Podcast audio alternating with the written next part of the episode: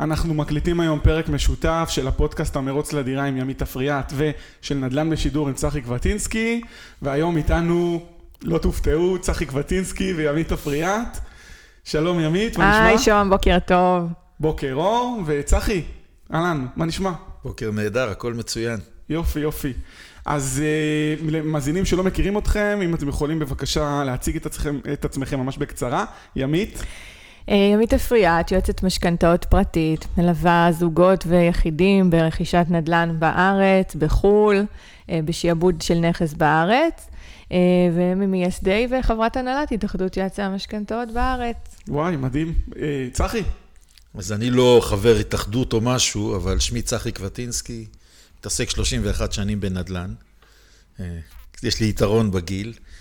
אה, אני מלווה אנשים או בונה לאנשים פנסיה עצמית מבוססת השקעות נדל"ן, מלווה, מייעץ, מעביר קורסים, ועושה כל מה שצריך בשביל לבנות לאנשים חיים, וזה צחי קלטינסקי. איזה מעניין הולך להיות פה נראה לי היום. זה כבר התחיל מעניין, עוד לפני כבר היה מעניין. כן, אז בעצם התכנסנו פה לדבר על האפשרויות שיש לזוגות צעירים, בין אם זה ברכישת דירת מגורים, או האם בכלל לקנות uh, כדירה להשקעה, כדירה ראשונה, ובעצם מה צריך היום לעשות uh, זוג צעיר שמתחתן ורוצה לתכנן הרבה שנים קדימה. אז uh, ימית, אני אשמח uh, להתחיל איתך. אם uh, תוכלי להגיד מה האג'נדה שלך, מה את חושבת?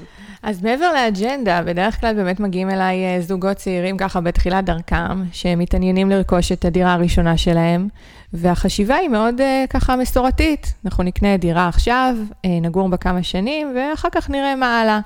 ואני ככה אשמח היום שאנחנו פה עם צחי, לשמוע על אולי דרכים אחרות, דברים שהם לא כאלה מסורתיים, שאולי בכלל לקנות דירה שהיא לא בהכרח למגורים. אמ, ומה בעצם החלופות, ואיך הם ממנפים, ואיך הכי נכון אה, באמת לגשת לזה, לזוג שבאמת עם הראש פתוח. כי יש כאלה שלא, שהם ככה מאוד אה, סטריקטים, אני חייב את הדירה שלי, אה, זה, זה רגשי, זה פסיכולוגי, ויש היום אנשים שמגיעים קצת יותר פתוחים לדבר הזה, ורק צריך להכווין אותם ולהראות שבאמת, מבחינה כלכלית, יש בזה כדאיות. רק, רק אני רוצה להגיד משהו לפני זה, שהמטרה והחשיבה המתקדמת היום היא יותר כדי שלזוג יהיו כמה שיותר מקורות, כי בסוף גם הדירת מגורים היא סוג של השקעה. המטרה היא שלזוג יהיו כמה שיותר מקורות והחיים הכי איכותיים והכי טובים שיש. מה אתה חושב על זה? בוא אני אגיד לך, אני דווקא מסתכל על זה. אה, בצעד קודם, לא תמיד הזוגות הם מחליטים. אה, בהרבה מאוד מהזוגות מגיעים עם כסף שהגיעו מההורים, או הגיע עם חשיבות של פעם. אה, וככל שהדורות מתקדמים, וגם האפשרויות משתנות, אז הכל משתנה. אה, זוגות של פעם, אה, הורים בגיל שלי, או הורים שלי, או אני כהורה, או החבר'ה שלי כהורים, אה, באים ואומרים שצריך לקנות דירה למגורים, וכל דרך אחרת זה לזרוק כסף לים. וזה מגיע ממקום של חשיבה מאוד מאוד עתיקה, מאוד מאוד לא יצירתית, מאוד מאוד שלא מבינה. שלפעמים צריך להתאים, או לא לפעמים, תמיד צריך להתאים את העסקה לזוגות, למצב ולכל מיני דברים. ואי אפשר לבוא ולקבוע משהו, זאת אומרת, יכול להיות מצב הפוך לגמרי, שאנחנו אה, שוכרים דירה ושם אנחנו, או שאנחנו קונים דירה ואנחנו שם זורקים את הכסף לים, בגלל שלא עשינו את הפעולה חכמה, והיום צריכים לחשוב כמו שאנחנו נעשה. ואני ממש שמח שאנחנו בחרנו להעלות את הנושא הזה אה, בינינו.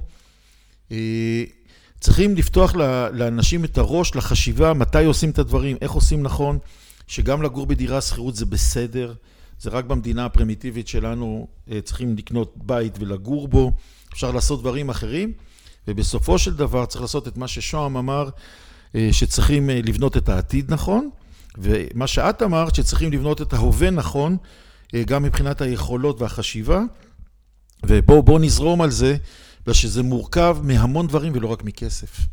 טוב, אז בואו בוא נרוץ קדימה. טוב, אנחנו זוג צעיר, זוג שמתחתן עכשיו. אה, נתחיל מאיזשהו מקרה ממוצע, אולי הרבה אנשים יקפצו מאיפה יש לו חצי מיליון שקל. זוג שהתחתן ויש לו עכשיו חצי מיליון שקל. מה, אה, באיזה, באיזה דירה, באיזה תקציב הוא יוכל לקנות ימית לפי החצי מיליון שקל ומשכורות נגיד של 18,000 שקל אוקיי, זה די מקרה קלאסי. נטו בחודש, כן? זה די מקרה קלאסי, עם חצי מיליון שקל אתה יכול לקנות דירה שבסביבות המיליון 700, משהו כזה, זה הגבול העליון. 18,000 שקל הכנסות, זה באמת גם מתכנס לאותו החזר חודשי של המשכנתה שריאלי גם. Uh, וזה עוד פעם, זה הקונבנציונלי וה, והנפוץ ביותר. ושוב אני מחזירה את, ה, את השאלה לצחי, האם אתה חושב, לאור הניסיון רב השנים שלך ולאור העליות ערך בשוק הנדל"ן והכול, נגיד אותו חצי מיליון שקל, האם היית אומר לזוג הזה, רגע, בואו תחשבו שנייה מחוץ לקופסה. אולי תיקחו 250 ו-250 אה, ותיקחו משכנתה של 250, אה, 250, תקנו שתי דירות להשקעה בקריית שמונה, בדימונה, בעיירות הפיתוח כאלו, ותגדילו את ההון שלכם. תוך שלוש, ארבע, חמש שנים, תמכרו. השאלה אם גם כל ההוצאות מסביב, המס רכישה והתיווך וכל הדברים האלה, הכל הכל ביחד, וגם דירות שאולי צריך קצת קוסמטיקה, האם שווה לעשות את המאמץ הזה? או באמת, יאללה, תת, תתמקמו. רגע, רק, רק לפני זה אני רוצה, לפני שאתה, מה שאתה אומר, אם, זה, אם הזוג מגיע לפני שהוא מתחתן, אז כל אחד מהם יכול לקנות דירה בנפרד ואין איזה, אין מס רכישה. אז יפה כן. מאוד, אז הקדמת אותי. יופי, אז ת, תבדיל בין מצב שהם קונים לפני והם חכמים, לפני שהם מתחתנים, ואחרי. תראו, אה, אין כאן תשובת בית ספר. אין כאן תשובה, זאת אומרת, יכולים לבוא אליי, אה, אני תמיד מספר את זה, שהגיעו לי שתי אחיות אה, תאומות, ואחת נשואה ואחת לא, תאומות זהות. הם גם לבשו אותו דבר, הם דיברו אותו דבר, זה, זה היה היום שבלבל לי את העיניים, זה היה משהו נורא. הכל אותו דבר. וכל אחת אמרתי לה משהו אחר. היה להם כמעט את אותו סכום, באחת אמרתי לקנות דירה למגורים, באחת אמרתי דירה להשקעה. תלוי באופי שלהם. אני רוצה להגיד דבר אחד שהוא מאוד מאוד חשוב, וזה גם מה שאני טוען שמאפיין את העשייה שלי. אה, לפני, לפני שאנחנו מסתכלים על כסף, אנחנו צריכים להסתכל מי המשקיע, מי הבן אדם. אני עצמי, יש לי פודקאסט שמדבר, האדם הוא לב העסקה, אבל זה משהו שאני צועק. אה, ואני חושב שהמסר הכי גדול, ואותך גם יותר ישמעו, אולי אותנו גם יותר יועצי משכנתאות, אה, אני חושב שאנשים צריכים יותר להסתכל מי עומד אחרי המספר. אנשים שוכחים את זה.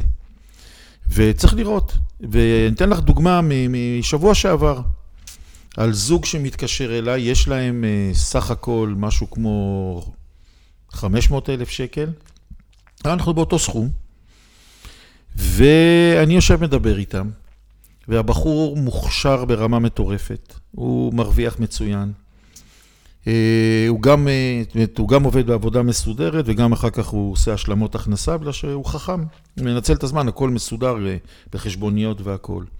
האישה או הבחורה לפני נישואים עובדת מדינה ובאמת הם מגיעים אליי מזה שאני, הם יודעים שאני מתעסק הרבה בצפון, הם שמעו והם רוצים לקנות שתי דירות, מה ששוהם אמר. ובחוכמה. שנגיד לפני הנישואים, הם כל... לפני הנישואים, כל אחד הם... קונה וגם אין מס רכישה אז. הם, הם, הם כן. בכלל, הם לא, הם בכלל חשבו על דירה אחת אה, להשקעה בדיוק אה, באותה פורמט, ואני מראיין אותם ומראיין אותם ומדבר, ואני מבין מי הבחור, ואני מבין אה, אה, מה התוכניות שלהם, והם רוצים צ'יק צ'אק להביא ילדים והכול, ואני מבין איפה הם רוצים לגור, ואני מבין באיזה יישוב, אני לא אגיד, וזה גם יישוב, כמו מה שאנחנו נמצאים פה, סגנון כזה. שאפשר לעשות עם יחידת דיור למטה, כמו שדיברנו קודם. ואני אומר להם, אתם הולכים לקנות אה, דירה, ואני ככה פותח יחד איתם, אני עושה שיתוף מסך, הרי אנחנו עושים את הפגישות בזום היום, ואני פותח, אה, אה, אה, אני פותח מדלן ואני פותח יד שתיים, ואני רואה שהדירות אה, שבסביבה אפשר לקנות גם ב-2.3, 2.4, ואני מציע להם לקנות דירה לגור, ונהיה שקט. והבחורה מחייכת, אה, אי אפשר לעצור את החיוך מצד לצד, ואני מראה להם איך אני כן בונה להם את התוכנית, אה, בגלל שחסר כסף, את אמרת, חסר לא כסף. מספיק, חצי מיליון שקל לדירה של איך אנחנו קונים. אבל אה, אנחנו מסתכלים על היכולות, אנחנו מסתכלים על היכולות של הבחור. הבחורה, זאת אומרת, יחד במשכורת הבסיסית, הם מרוויחים בדיוק את ה... הוא מרוויח 11, היא מרוויחה 7. אה, אבל הוא מרוויח עוד נו- כסף נוסף, הוא עושה עוד עבודה אה, שהוא מרוויח עליה עוד סכום אה, לא מבוטל גם, הכל מסודר עשיתם איזושהי בחשבוניות. תוכנית אסטרטגית להמשך, לא לעכשיו. ואני, לא, אני קונה להם עכשיו, אני אומר להם עכשיו אוקיי. ללכת לקנות. ואחד הדברים שמובילים אותי, אתה יודע, תכף נדבר על הסכומים, בגלל שזה יותר הצד שלך, אבל אה, אחד הדברים שמובילים אותי בחשיבה זה גם שזה יישוב אה, שהדירות מתמעטות. זה יישוב שאין יותר בנייה. זה יישוב שאם הם רוצים לגור בו, או אם הם רוצים לגור כדוגמתו, לא יהיה להם את האלטרנטיבה בעתיד. ואני מבין שאם, אה, ואני לוקח בחשבון שהם מתכננים מיד החתונה שהיא קרובה להביא ילד והכול, ויכול להיות שאולי האישה אה, תרד במשרה או משהו, למרות שהיא עובדת אה, קבועה במדינה, ואז אני בונה להם את התוכנית, ואנשים מאולפים, אני מקבל למחרת הודעה מהאבא שלו, שהוא גר באותו יישוב, שהוא קורא לי קוסם, והם באמת, אנחנו, ואנחנו אומרים, אבל אני אומר להם דבר אחד, אנחנו קודם כל נוודא שבאמת המוצר שאנחנו הולכים לקנות בסכום הנמוך, זה מוצר שאנחנו נוכל לגור בו, כן, שהוא רלוונטי. אבל אני חושב שאני עושה להם את הדבר הכי נכון. עכשיו, זה, זה, זה מקרה נדיר שאני אגיד דבר כזה. זה מקרה נדיר, יש הרבה מאוד זוגות, אה, עכשיו העברתי הבוקר אה, אה, תמונות של דירות. אני תמיד אחרי שאני עושה יום בשטח, אני לוקח יום לחשיבה, יושב עם הסרטונים, חושב לי בשקט לא להיות בלחץ ממה שראיתי, והעברתי היום סרטונים לחבר'ה באותה דרגה של קשר, ובכלל אני מדבר איתם על דירות ל... אה, להשקעה. זה הכל תלוי, ואם תרצי ניכנס לזה, איך נעשה את זה, ונבנה לאנשים פה את הדרך. רגע, אז איך בעצם אמרת שיש להם תקציב של בערך מיליון שמונה מאות, והדירה כמה עולה? 2.3 מיליון שקל, לא? כן. אז אה, איך הם, איך הם גישרו על זה? א', כשאמרתי מיליון שמונה מאות, אה, זה, זה לא בדיוק מיליון שמונה מאות, בגלל שבאופן עקרוני, הרי זה 25 אחוז, למרות שאתה יודע, יש לנו גם את ההוצאות המעבר. אה, ואתה יודע, וגם כשאתה עולה מעל שני מיליון, אתה גם יש לך מעל מיליון שבע מס מאות. רכישה, כן. אה, כן, אתה, אתה עולה למס רכישה. אבל, אה, וכן אני אזרוק את הכדור לימית, כשאנחנו בונים למישהו תקציב, אנחנו יכולים להוסיף לו, להוסיף לו הלוואות או דברים מהסד, הרי צריכים לזכור דבר אחד, בהגדלת ההון העצמי שלנו, כל שקל שלנו שלקחנו אותו, הבאנו אותו מכיסנו או בדרך אחרת, הוא בעצם ארבעה שקלים בשטח באופן עקרוני לדירה נכון, ראשונה. על כל שקל עוד שלושה שקלים עכשיו. זה לא מדויק שזה ארבעה שקלים, בגלל שיש גם את ההוצאות הנלוות, אז אנשים צריכים להבין שזה לא בדיוק 25 אחוז, כי אם הלכנו למקסימום. ותכף ימית גם תגיד לנו אה, שהיא מעדיפה אפילו לא להגיע ל-75 אחוז. אבל אנחנו תמיד שומרים את זה, ימית, כחירום. אנחנו נשתדל תמיד להגיע ל-70 אחוז, ל-60 ומשהו אחוז, גם מבחינת הריביות, גם מבחינת הבנקים, גם מבחינת ההחזר, אבל לפעמים אנחנו, טוב לנו למתוח את זה, לא, אין לי אם בעיה. זה מביא. אותנו אבל- להישגים. אין לי רגע, בכלל בעיה כן. עקרונית עם 75% מימון, אבל כן, אה, אני מאוד שמרנית בקטע של זוגות צעירים שמשתכרים בשכר ממוצע, ייקחו עוד הלוואות נוספות על מנת אה, באמת להשלים את הרכישה ולהוצאות הנלוות. אז אני כן ארים תמרור עצור, חשב מסלול מחדש, כי ההלוואות הקצרות האלה שהם ייקחו בעובר ושב, הן מעמיסות משמעותית על השוטף. תיקח 100 אלף שקל במשכנתה, לא תרגיש את זה ל-30 שנה. תיקח 100 אלף שקל בעובר ושב לשבע שנים, זה כבר מאוד מאוד אה, דוחק. את צודקת. ואז אה, זה יכול להיות ממש כדור שלג, ומי שלא יודע להתנהל נכון, ולצערי, צחי, אני רואה הרבה זוגות שלא מתנהלים ככה, אתה יודע, לא חוסכים ליום שחור, לא, מת- אה, לא, לא מחזיקים את, ה, את ההוצאות בצורה אה, חכמה. ואז מהר מאוד הם ימצאו את עצמם במינוס, מינוס הלוואה, וככה... זה אחד הדברים שאני אני די, אה, ממש לא מעודדת, בוא נגיד ככה. אז בואי, תביא מההורים, אם יש, אם יש גב כלכלי, סבבה, בשמחה, אין שום בעיה. גם לא, לא בעד אה, שההורים אה, ייקחו הלוואות בשביל לעזור. אם יש להם, לא בכל מחיר, ובטח לא בכל מחיר לקפוץ מעל הפופיק. אם היינו בסביב ה-1.8, שיישארו ב-1.8. זה הש- הגישה השמרנית שלי. אז הגישה שלך צודקת ואני ידוע כשמרן. אני ידוע כשמרן לא פחות ממך.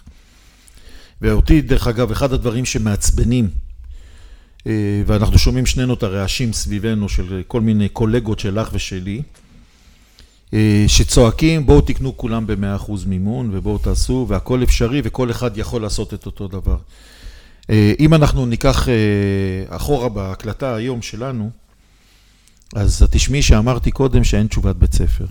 נכון, נורא תמיד מאחוריך. ואני אולי הלכתי לדוגמה שהיא לא דוגמה מאפיינת, אלא שרוב האנשים אני לא אעשה את זה. אני לא אעשה את זה בשום אופן, אני לא אוהב למתוח. אני מזכיר לאנשים מה יכול לקרות. קורונה כזאת לימדה אותנו פרק, אה, אני חושב שהעולם צריך להגיד תודה ולא תודה לקורונה, שהיא לימדה אותנו פרקים בהתנהגות והתנהלות. את רובנו היא שינתה. אה, לצערנו זה יישכח מהר אחרי הזה, אחרי שזה תיעלם. אבל אני נתתי דוגמה מאוד קיצונית. רוב האנשים אני לא אעשה את זה, אבל בואי, בואי... כנראה זיהית שם משהו, אני, אפשר, אני, שזה אני אפשרי, אני בטוחה. כזה. תראי, שאנחנו עושים, אני, אני, שאני אה, יושב ולומד בן אדם, והפגישות שלי הן סדר גודל ממוצע של לפחות שעה וחצי. אני חצי שעה מקדיש אה, ללימוד האדם כבן אדם. את יודעת, גם אנחנו עכשיו נפגשנו, נכון? אנחנו פעם ראשונה רואים אחד את השני עין בעין. קודם כל עשינו מאמץ לדבר קצת small talk לפני זה, קצת הכרנו, היום שהגענו נתנו לשוהם לארגן פה את האולפן והלכנו לדבר. על מה הלכנו לדבר? הכרנו תוך כדי דיבור כדי שיהיה לנו יותר קל לנהל את השיחה עכשיו. אה, ואותו דבר אני עושה, אני, אני שומע, אה, במקרה שם אני קצת ידעתי אה, יותר על המצב, לפחות של האבא שלו, קצת, הוא איש יותר מוכר שאני מכיר, אבל גם שמעתי, שמעתי את המצב, ושאני לא מסתמך על ההורים. אה, ואחד הדברים למשל, זה זוג ששם כמעט הכל בצד. שם כמעט את כל הכסף בצד. אה, אמרתי שהם מרוויחים, הוא 11 והיא 7, חוץ ממה שהוא מביא, הוא מביא בערך עוד עשירייה. הם שמים את הכסף בצד. עכשיו בואי, בואי נלך, בואי נלך כבר, את יודעת מה, בואי נקפוץ קדימה לאיפה שקודם דיברנו. מה הכוונה כמעט את כל המשכורת הם חוסכים? יש להם... הם חוסכים. הם זוג אחראי.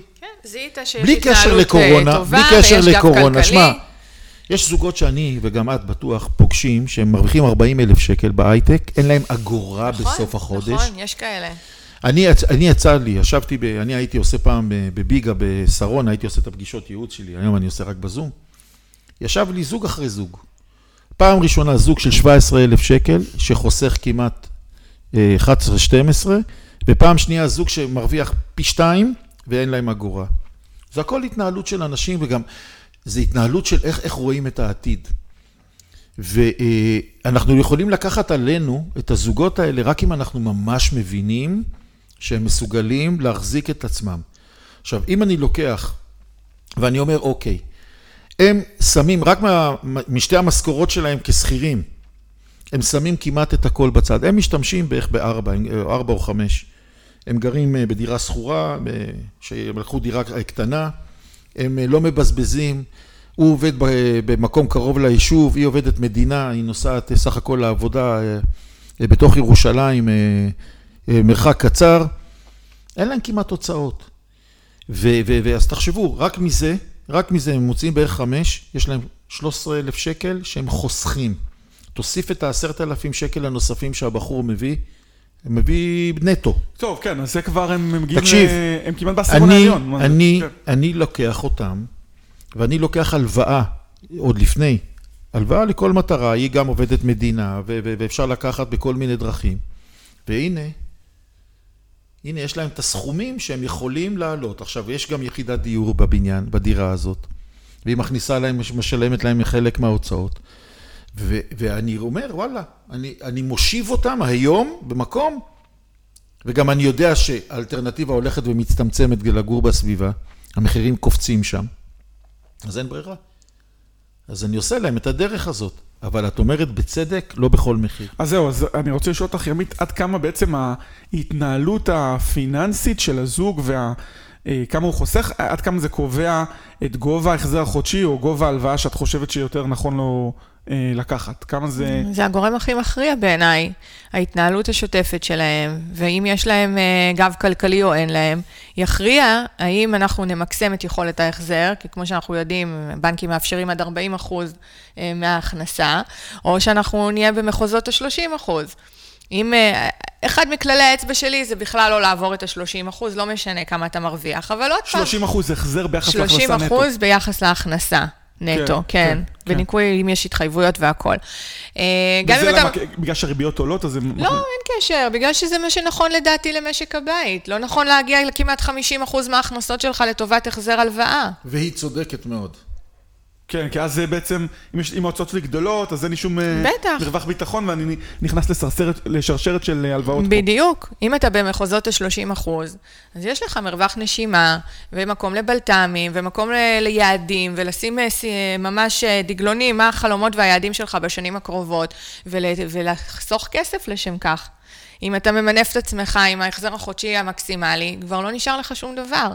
שלא נדבר על עזוב חלומות, על בלת"מים, פתאום משהו קרה לאוטו, פתאום משהו קרה טיפול שיניים, אה, ניתוח לא עלינו, כל מיני דברים, לא יהיה לך מאיפה, ואז אתה צריך להיכנס למצב שאולי אתה צריך אפילו למכור את הבית בגלל זה.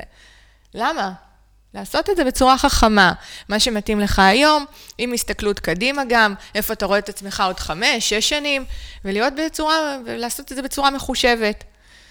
ולקחת בחשבון את הכל. ו- ועד כמה משפיע האופק התעסוקתי מבחינת גודל ההלוואה וגובה ההחזר חודשי? אם, אם, אם הזוג אומר לך שעוד שנתיים נגיד, השכר שלו הולך לעלות בעוד 3,000, אה, 4,000 שקל. אז אנחנו ניקח את זה בחשבון, ויכול להיות שעכשיו אנחנו כן אה, נעשה החזר חודשי קצת יותר גבוה בגלל זה, ויכול להיות שלא, יכול להיות שנגיד להם, אוקיי, בוא נראה שזה קורה, כי גם החיים לא צפויים, ותוכניות שאתה חושב שיקרו עוד שנתיים, הנה, צחי דיבר על הקורונה, אנשים חשבו שהם ישבו בבית שנה ולא יעבדו, יפוטרו, יהיו בחל"תים.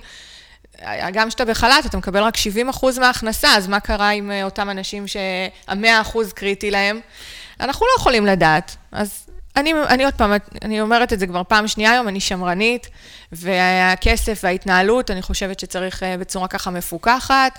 וחשוב תמיד לא לקפוץ מעל הפופיק. וכמו שצחי אמר, אם אני יודעת שלזוג יש גב כלכלי, יש איזה אבא עשיר מאחורה, שהכל יהיה בסדר, גם אם הילד יפוטר וגם אם הוא לא יכניס שקל, תמיד יהיה מי שיסגור לו את המינוס ויהיה מי שיתמוך בו והוא לא ימצא את עצמו ברחוב, אני אהיה הרבה יותר רגועה באמת, אה, גם להגדיל את סכום אה, הרכישה, גם להגדיל את ההחזר החודשי, אבל כמו שצחי אמר, להכיר את הלקוח טוב טוב, את כל המשתנים, מאחורי הקלעים, אולי יש ירושות, אולי יש דירה שאמורה להימכר ומחלקים בלי ירושה, כל מיני דברים, וככה להיכנס לעסקה. אתה יודע שאחד הדברים, קודם כל, אני מרגיש הרבה, הרבה יותר נוח שאני פה. הרי, לא, לא, אני חושב, אנחנו פחות פופולריים אולי, תדע לך. פופולריים אה, איפה? אנשים, אנשים מצפים, אנשים מצפים לאגדות, אנשים מצפים שאתה תביא אותם למחוזות. בגלל שיש כל מיני אנשים, או יועצים, או, אה, אתה יודע, בתחום שלי, כל מיני אחרים, לא, אתה יודע מה, אני לא רוצה להיכנס. כן, באמת, זה מפחיד אותי לשמוע. אני שונא את המילה, מה? מפחיד אותי לחשוב שיש אנשים שרק רואים את המכירה לנגד עיניהם. אה, שרוצים אה, להראות, הרי גם מספרים סיפורים, ש... ואמרתי קודם, שאפשר, כולם יכולים בלי הון עצמי לקנות דירה. זה הבלוף הכי גדול של החיים. ואני חושב ש... אם אנחנו הולכים כאן לגישה הנהדרת של ימית, אתה יודע, היה אצלי אה, אלי רבינוביץ' בפודקאסט, והוא אמר, אנחנו לא תמיד נותנים. רגע, מי שלא יודע, אלי רבינוביץ' הוא... אה, מנהל תחום אה, פעילות חרדית בבנק הפועלים, מומחה למשכנתאות, מן הסתם, עוזר לכולנו בתחום המשכנתאות, איש מקסים. והוא אמר, אנחנו לא, לא ממהרים לתת, ואנשים צריכים להודות לנו. ואני מצדיק אותו ואני מצדיק את ימית. אנשים צריכים לקחת בחשבון שהחיים הם סופר דינמיים והשנה הזאת לימדה אותנו את זה יותר מהכל. אבל אנשים צריכים להבין ש, שבנו תקציב משפחה. אה, תקציב המגורים הוא צריך להיות 30 אחוז עד 40 אחוז, נתנו את המרווח הזה בגלל שאין ברירה, בגלל שהמדינה שלנו יקרה. האנשים במדינה, ואתה יודע, אני גם אמרתי את זה ואני אומר את זה לא מעט, לי היה הרבה ביקורות על סטנלי פישר בזמנו, שהוא היה נגיד המון ביקורות על ההתנהלות שלו. יש דבר אחד, או יש כמה דברים, אני מעריץ שלו דרך אגב, אני יודע איך הוא שמר על המדינה, אני חושב שהוא היה אחד הנגידים היותר טובים, אולי נגיד טוב לנדל"ן, אבל דבר אחד הוא כן עשה נהדר, לפחות. הוא זה שהוא אה, עצר את המאה אחוז משכנתה שהיה. למי שלא זוכר, פעם היה אפשר לקחת משכנתה של 90 עד 100 אחוז עם EMI, אה, עם את ביטוח. EMI הוא עצר, אתה מתכוון. כן. הוא עצר את העולם הזה, הוא קבע 75 אחוז לדירה ראשונה, 70 אחוז לדירה יחידה, 50 אחוז לדירה נוספת. וזו הייתה קביעה בלתי רגילה, ואתה יודע, ושבאו עכשיו לעשות בדיור למשתכן, שזה אסון, ואנחנו לא ניכנס לזה, באו לעשות עוד פעם את המאה אחוז, הרגליים שלי רעדו. בגלל שאנשים פה בארץ, זה, זה הכל יהיה בסדר. המילה הכל יהיה בסדר, שאני היום צלצלתי, אני משפץ דירה ללקוחה שלי, והקבלן שלי, ואני מקווה שהוא שומע את זה, אמר לי, ששאלתי אותו מתי אנחנו מסיימים, בגלל שאנחנו צריכים לסיים, היא צריכה בסוף החודש להיכנס, הוא אמר לי, יהיה בסדר, אמרתי לו, עכשיו הכנסת אותי ללחץ. אנחנו כאלה שיש לנו אומץ, אנחנו כאלה שיכולים, אנחנו ישראלים, אנחנו על הכל נתגבר. ימית לא נותנת להם את זה, גם אני לא נותן להם את זה. למרות שהלכתי על דוגמה קיצונית. אוקיי, אבל אני ראיתי מאוד מי זה הזוג הזה. הרי אני הדוגמה, אני הדוגמה שלא עושים דברים כאלה. אני מומחה להשקעות, אף אחד לא יתווכח על זה. אף אחד לא יכול להתווכח על זה. ואני, ואני מספר את הסיפור ולא ניכנס לזה, שנפלתי עם העסק שלי לפני 15 שנה, ויכולתי למכור את הבית שלי ולהיכנס להשקעות ולהקפיץ את החיים שלי וגם לכסות את, את הברוך הגדול שנפלתי אליו, אני לא עשיתי את זה, בגלל שהיה לי בצד את המחשבן מי המשפחה שלי, מה היא עוברת, המשבר שעברנו בנפילה, עזוב מה שאני עברתי, כן, אני מדבר על המשפחה שהייתה לידי. אז צריכים להסתכל על הדברים האלה, וימית אומרת כאן דבר נכון. בואו נשתדל לקחת את זה ל-30 אחוז, בואו נשאיר לאנשים את היכולת לקנות חיתולים, לקנות מטרנות, אתה יודע מה, לא כולם מבינים מה זה אומר. אבל אני רוצה כאן להזכיר עוד משהו. אנשים לא מודעים לעוד משהו. יש בהחלטה איפה אנחנו בוחרים, אם דירה למגורים או דירה להשקעה, יש שני דברים מאוד מאוד חשובים. אחד, איפה אנחנו רוצים לגור, והאם אנחנו יודעים לקנות את הדירה במחיר הזה, שם באזור הזה. הרבה אנשים רוצים לגור במרכז תל אביב. מרכז תל אביב לצערנו זה מחירים של 60 אלף שקל למטר, 70 אלף שקל למטר, ואנחנו לא בדיוק רוצים לקנות את זה. אז אולי עדיף לנו לשכור את זה. נכון, גם שם לשכור זה לא פשוט, אבל אולי עדיף לנו לשכור. דבר שני, יש מועד קריטי, מועד קריטי, וגם דיברנו על זה במקרה בהתחלה, ככה, את אמרת את זה, סיפרת לי את זה בגאווה, על הילד שלך שרוצה לגור פה ליד החברים שלו, ויש לזה משמעות מאוד מאוד רצינית. יש שלב שאז צריכים ההורים להביא את הילדים שלהם למקום קבוע, זה גיל חמש. שילד נכנס בגיל חמש לחטיבה הצעירה, שזה גן חובה פעם היה קוראים לזה, אז הוא צריך כבר להתחיל לגור עם החברים שלו. נכון שגם שהעברתי את הילד שלי, שאני עברתי ממלחה לבית הכרם, עברתי כמה שנים מבית הכרם למלחה לגור, וחזרתי שבניתי חזרת הבית, ואז יש לי, היה לי אז ילד אחד שהתחיל חטיבה צעירה, ילדה אחת שהתחילה חטיבה בתיכון, וילד אחד שנפל לכיתה ד', ילד מסתדר. אנחנו פחדנו מזה וילד מסתדר. אבל בוא נהיה הורים טובים, בוא נביא אותו לגדול עם החברים שלו. הנה, אמרה ימית, הילד שלי אומר לי, אני לא זז מפה בגלל שאני עם החברים שלי. יש לזה חשיבות עליונה, החשיבות איפה שהוא חי. אז זה, זה שני מועדים מאוד קריטיים, ומזה אפשר ללכת ולהיבנות. אוקיי, אני רוצה רגע שעכשיו תתייחס, ל... שנתייחס ימית למקרה אחר, שהזוג שלפני החתונה, אוקיי, הוא לא קונה למגורים, הוא הולך וקונה להשקעה, כי כמו שאת אמרת, ימית, אנחנו עושים חשיבה אחרת. אז בואי נתחיל מהמקרה שלוקחים את ההון העצמי, נגיד, נניח שכל אחד מביא 250 אלף שקל, אז ביחד כל אחד, אחד מבני הזוג קונה דירה, כל אחד קונה דירה במיליון שקל, למעשה. ואז הם יכולים, אחד משני הדברים, יש להם גם שני, או שני מקורות הכנסה, או שבדירה אחת במיליון לא, שקל. לא, שוהם, אתה שוכח שעם המיליון שקל האלה הם צריכים משכנתה, ואז לקוות שהדירה שהם רכשו תכסה את עלות המשכנתה החודשית. אז הכנסה כנראה שלא תהיה להם מזה. אני רואה בזה רק סיכון אפילו, לקנות שתי דירות, כל אחת בשווי של מיליון. זאת אומרת, רגע, זה גם הפעם הראשונה שלהם, זו טבילת האש הראשונה שלהם בדבר הזה, שיעשו את זה רגע בזהירות. אתה מנסה להימנע ממס רכישה. מס רכישה על דירה של 600,000 שקל היא 30,000 שקל, זה הכל. אני אומרת, בואו, תקנו אחת. תקנו דירה אחת קודם. זאת אומרת דווקא לקנות דירה. כן. תכירו, תכירו את התהליך הזה של הרכישת דירה, של איתור הנכס, שתכף צחי יוכל להרחיב עליו. תכירו את ה... איך, איך מוצאים אה, סוחרים טובים, איזה ערבויות צריך לקחת. תחושו את זה, תראו שנוח לכם עם זה, תראו שאתם uh, סבבה עם זה, שיש לכם מישהו ש... אם זה באזור גיאוגרפי מרוחק מכם, שיש לכם מישהו שאתם סומכים עליו, שמנהל לכם את זה, שנותן מענה לדיירים, לבלת"מים. קחו רגע... אתם זוג צעיר, פעם ראשונה שאתם עושים את זה, תתחילו באחד. היה ואתם רואים אחרי שנתיים שזה עובד טוב והכל דופק כמו שעון, יאללה, תת, תתכנסו לעסקה הבאה. שה-30 אלף שקל מס רכישה לא מה שיעצור באדם.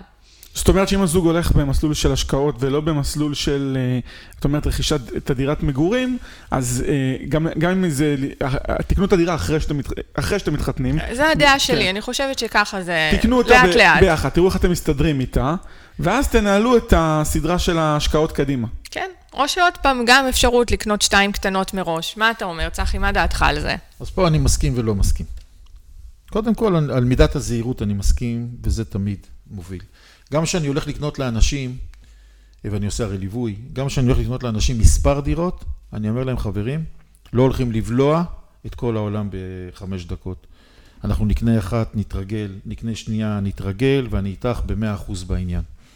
אבל בניגוד למה שאת אומרת, אני דווקא כן חושב שיש זוגות שהם לפני החתונה, ואני יכול להקפיץ אותם קפיצה אה, מאוד מאוד יפה אם אני אלך איתם על שתי דירות. אה, וצריכה, ועוד פעם, א', זה לא יהיה מיליון שקל. זה לא יהיה מיליון שקל.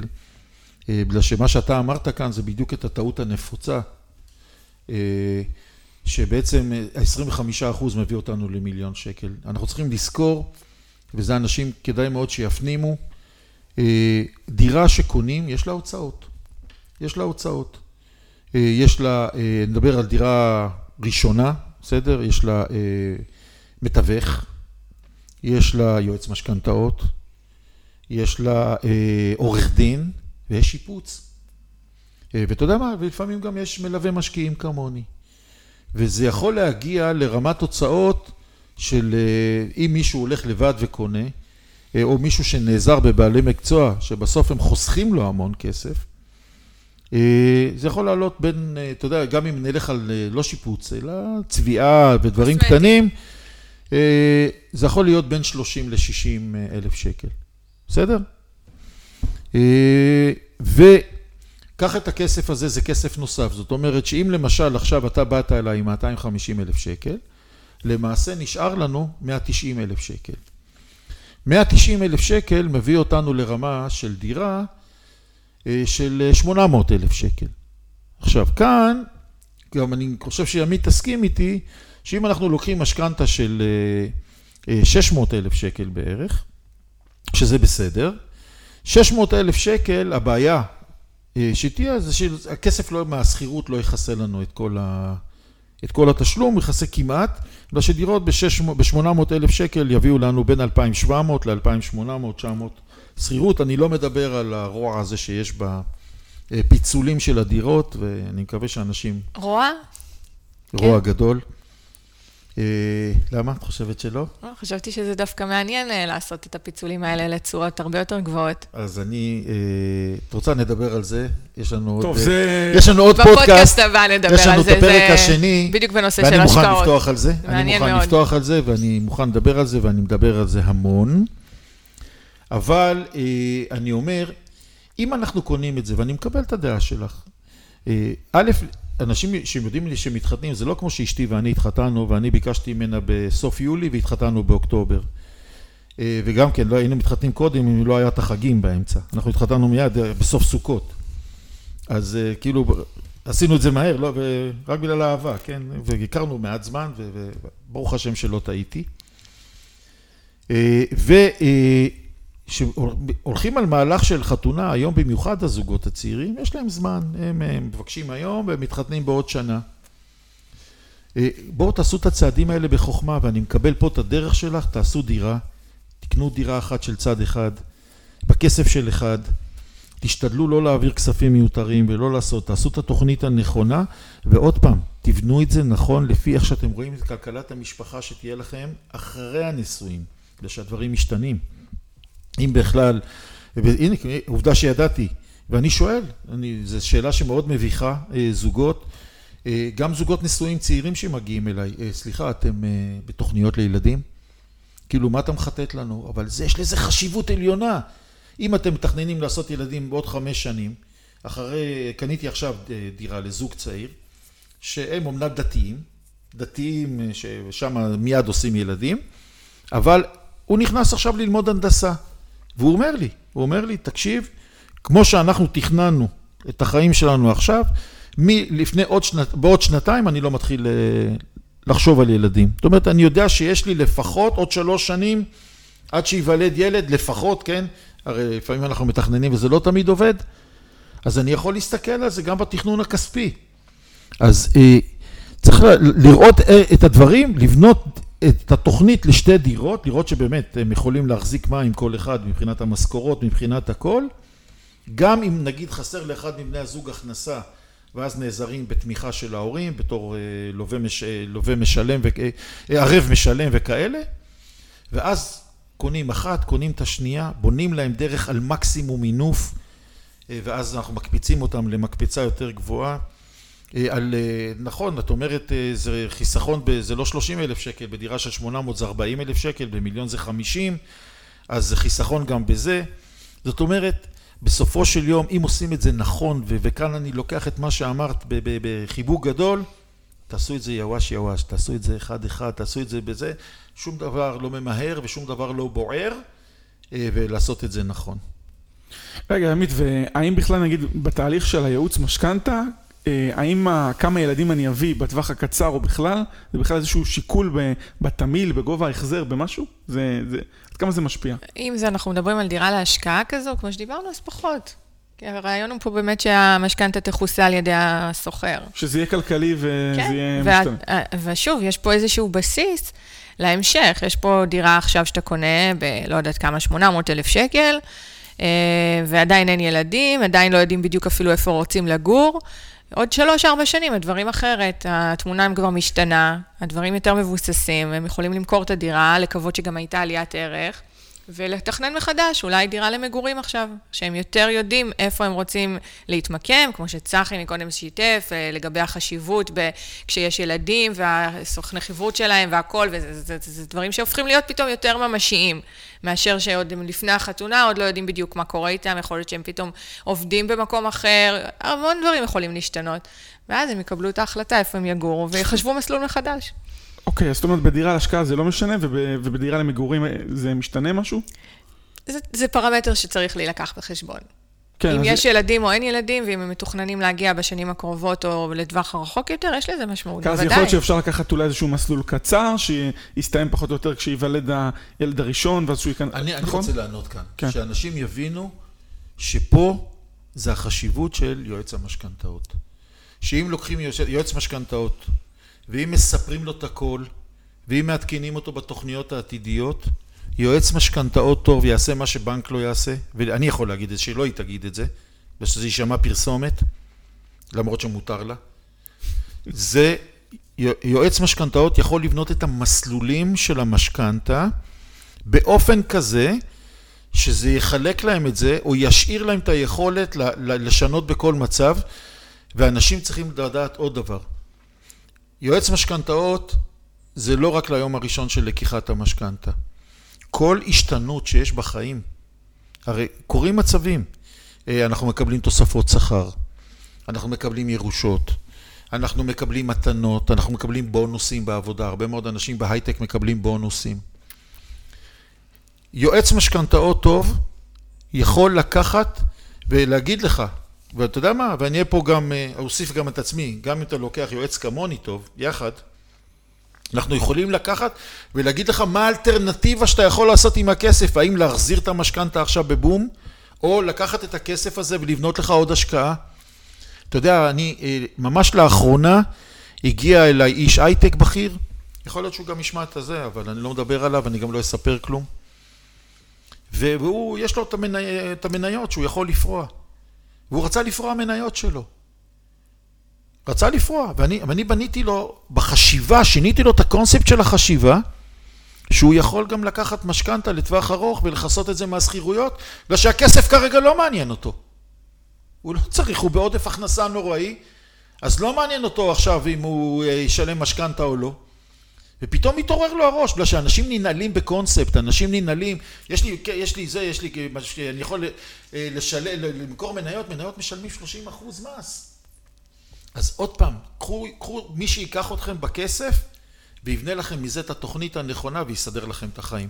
מדהים, צחי. אין לך מושג, אני כל יום מרימים אליי טלפון לקוחות שלי, ימית, מה את אומרת? יש לי 50 אלף שקל פנויים, יש לי 100 אלף שקל פנויים, האם לפרוע? ואנחנו בודקים את החלופות. וכשאנחנו נכנסים להלוואה שלהם ורואים שהממוצע הריבית שלהם הוא 1.7, אני אומרת לו, תשאיר בבקשה את הכסף בקרן ההשתלמות שלך, שעושה לך תשואות של 6-7 אחוז, אם לא יותר. וואלה, לא כדאי לפרוע. אני אומרת לו, מה תוריד עם ה-70 אלף שקל האלה? 120 שקל במשכנתה? מה הם עושים לך בקרן השתלמות? 1,500 שקל בחודש? בוא נחשוב מה כדאי. כן. ואז את מוצא לבד את התשובה. וככה, זה כל כך חשוב, כי זה בעצם, זה לא, הרבה פעמים אנשים חושבים שמשכנתה ויועץ משכנתה, זה בוא, תשיג לי ריביות טובות, תביא לי אולי תמיל לא. טוב, זה כל כך לא. אני באופן אישי מרגישה שזה תיק השקעות שאני מנהלת ללקוח שלי. זה גם, אני, אני רואה ביועץ משכנתאות טוב, והסיבה שאני פה בגלל שאת כזאת, זה, אני רואה בו חייט. עכשיו, גם אני, למה אני בא לפה? בגלל שגם אני סוג של חייט, אז חייטים נוח להם לדבר. אנחנו מתאימים את החליפות לבן אדם, ואנחנו מתאימים לו לכל אירוע את הבגד שלו. זאת אומרת, אנחנו יודעים לקחת את הבן אדם, או את המשפחה, ובכל רגע בחיים שלהם, להתאים להם את החליפה. ושבא אליי זוג, כמו שעכשיו התחלנו, והם עוד לא יודעים אה, בכלל אם התחתנו בכלל או משהו, אני קורא לזה תקופת ביניים. ושמישהו גמר עכשיו ללמוד והוא לא זה, זה תקופות ביניים. בתקופות האלה אנחנו ממנפים את הכסף. יש לי עכשיו בחור בן 23 שהגיע אליי, שיניתי לו את כל קו החשיבה, כל קו החשיבה. אה, לרבות זה שהוא ויתר על קעקועים שעולים כסף, והוא יכול בכסף הזה למנף את עצמו. הרי 2,000 שקל שהוא חסך קעקועים, זה 8,000 שקל בקנייה. זה 8,000 שקל בקנייה. ואתה יודע מה? בנינו לו כזאת תוכנית, אה, מצטער, זה מיועץ משכנתאות אחר, אבל בנינו לו כזאת תוכנית, שלא רק שקנינו לו דירה עם 110 או 113 אלף שקל שהיה לו, אלא אה, גם לקחנו דירה שיש בה עלות של שיפוץ של 60 או 70 אלף שקל. עד כדי כך הגענו. וזה מטורף, היא תגיד לך שזה מטורף. לא, אני בטוחה שהתאמתם לו את זה. אבל זה ספציפי אליו, הוא ילד שוויתר על הדברים, והוא גר אצל האבא שלו, ועושה את ה... וחי נכון, בגלל שהוא חושב כלכלית, הוא חושב כלכלית. אני יכול לספר לך על זוגות שהגיעו אליי, שהלכו, שההורים אמרו להם בואו לגור אצלנו, ובמקום ללכת ולמנף את הזמן הזה ולעשות כסף, ולשלם את המקסימום משכנתה בתקופה הזאת, אה, מה שהם עשו, הם אה, הלכו וירדו לחצאי משרות. אני אומר, תהיו חכמים, תנצלו מצבים. יש הורים שלא יכולים לעזור בכסף, הם עוזרים לך בלשמור על הילדים. אתה יודע כמה עולה לשמור על ילדים? אתה יודע כמה עולה גן פרטי? לשמור על ילדים, עם אימא שלך שומרת על הילד, זה חיסכון של 2,500, 3,000 שקל בחודש. כן, לא כולם יכולים, אבל זה... לא, לא, אני אומר אם, כן, כן. אם. אמרתי, במקרה. כן. אז אני אומר, אה, זה צריך, כל אחד צריך בשביל זה כל אחד לגופו, אבל כאן אה, אני חושב שזה חיבור מאוד נכון, מה שקרה פה על השולחן, ושווה לחכות להמשך. מעולה, אז... אה, אז אני רק חייבת להגיד כן. שנורא התרגשתי ושמחתי לשמוע שבחור בן 23 עושה את הצעד הראשון שלו, ב... לעתיד הכלכלי שלו. זה מרגש ומדהים. אני יכול להגיד לך שזה בחור שהקסים אותי, זה בחור שהייתה לו ילדות קשה מאוד, שלקח את החיים שלו ברצינות. אני לא אגיד מי זה, אבל הנה, את רואה שיש לי דמעות בעיניים. הוא בא ללמוד אצלי ואני התאהבתי בו. איזה יופי. והוא, כשעשיתי לו את הייעוץ, ואת יכולה לספר להם את הדמעות שפתאום נהיה לי בעיניים, בגלל שאני באמת מתרגש מהעבודה שלי, וגם שומעים את זה בקול שלי. פתאום הקול שלי רועד. אה, בחור שישבתי איתו ובניתי איתו את העתיד שלו, והוא חוסך בערך 7,000 שקל בחודש. הוא כמעט את כל המשכורת חוסך, וכל הכבוד לאבא שלו שמאכיל אותו ונותן לו את המקום לגור. ובאמת, מה שאמרתי על הקעקועים ועל עוד איזו הוצאה שהוא רצה לעשות, הוא הבין שכדאי לו לוותר על זה עכשיו, בשביל לבנות את היום של המחר. והרצינות שהוא גם לקח, הוא עושה את הקורסים ועשה את הדברים. יפה, אני, הוא יגיע רחוק אני כנראה. קראתי לו, אה, הוא מופיע אצלי, אני אראה לך אחר כך. אה, אני לא אגיד את השם הפרטי שלו, אבל כתוב משהו כמו הבן שלי, וואו. והשם משפחה שלו. הוא יגיע רחוק, הבחור הזה. זה, זה, זה, זה, כל כך התרגשתי, ואני מלווה כל כך הרבה אנשים, אבל אה, ברוך השם שיש כאלה. טוב, אז בנימה אופטימית זו, אנחנו מסיימים את הפרק. אז תודה רבה. יש למה לצפות. יש למה לצפות לקראת הפרק הבא, שבו נדבר על, ספציפית על דירות להשקעה ואיך עושים את זה, איך מממנים. אז ימית... פיצול, היא רוצה שנדבר על פיצול. פיצול דירות, כן, לא? אז ימית אפריאט, יועצת משכנתאות ומייסדות התאחדות יועצי המשכנתאות, תודה רבה. צחי קבטינסקי, מלווה משקיעים, תודה רבה. בשמחה. ולהתראות בפרק הבא. להתראות.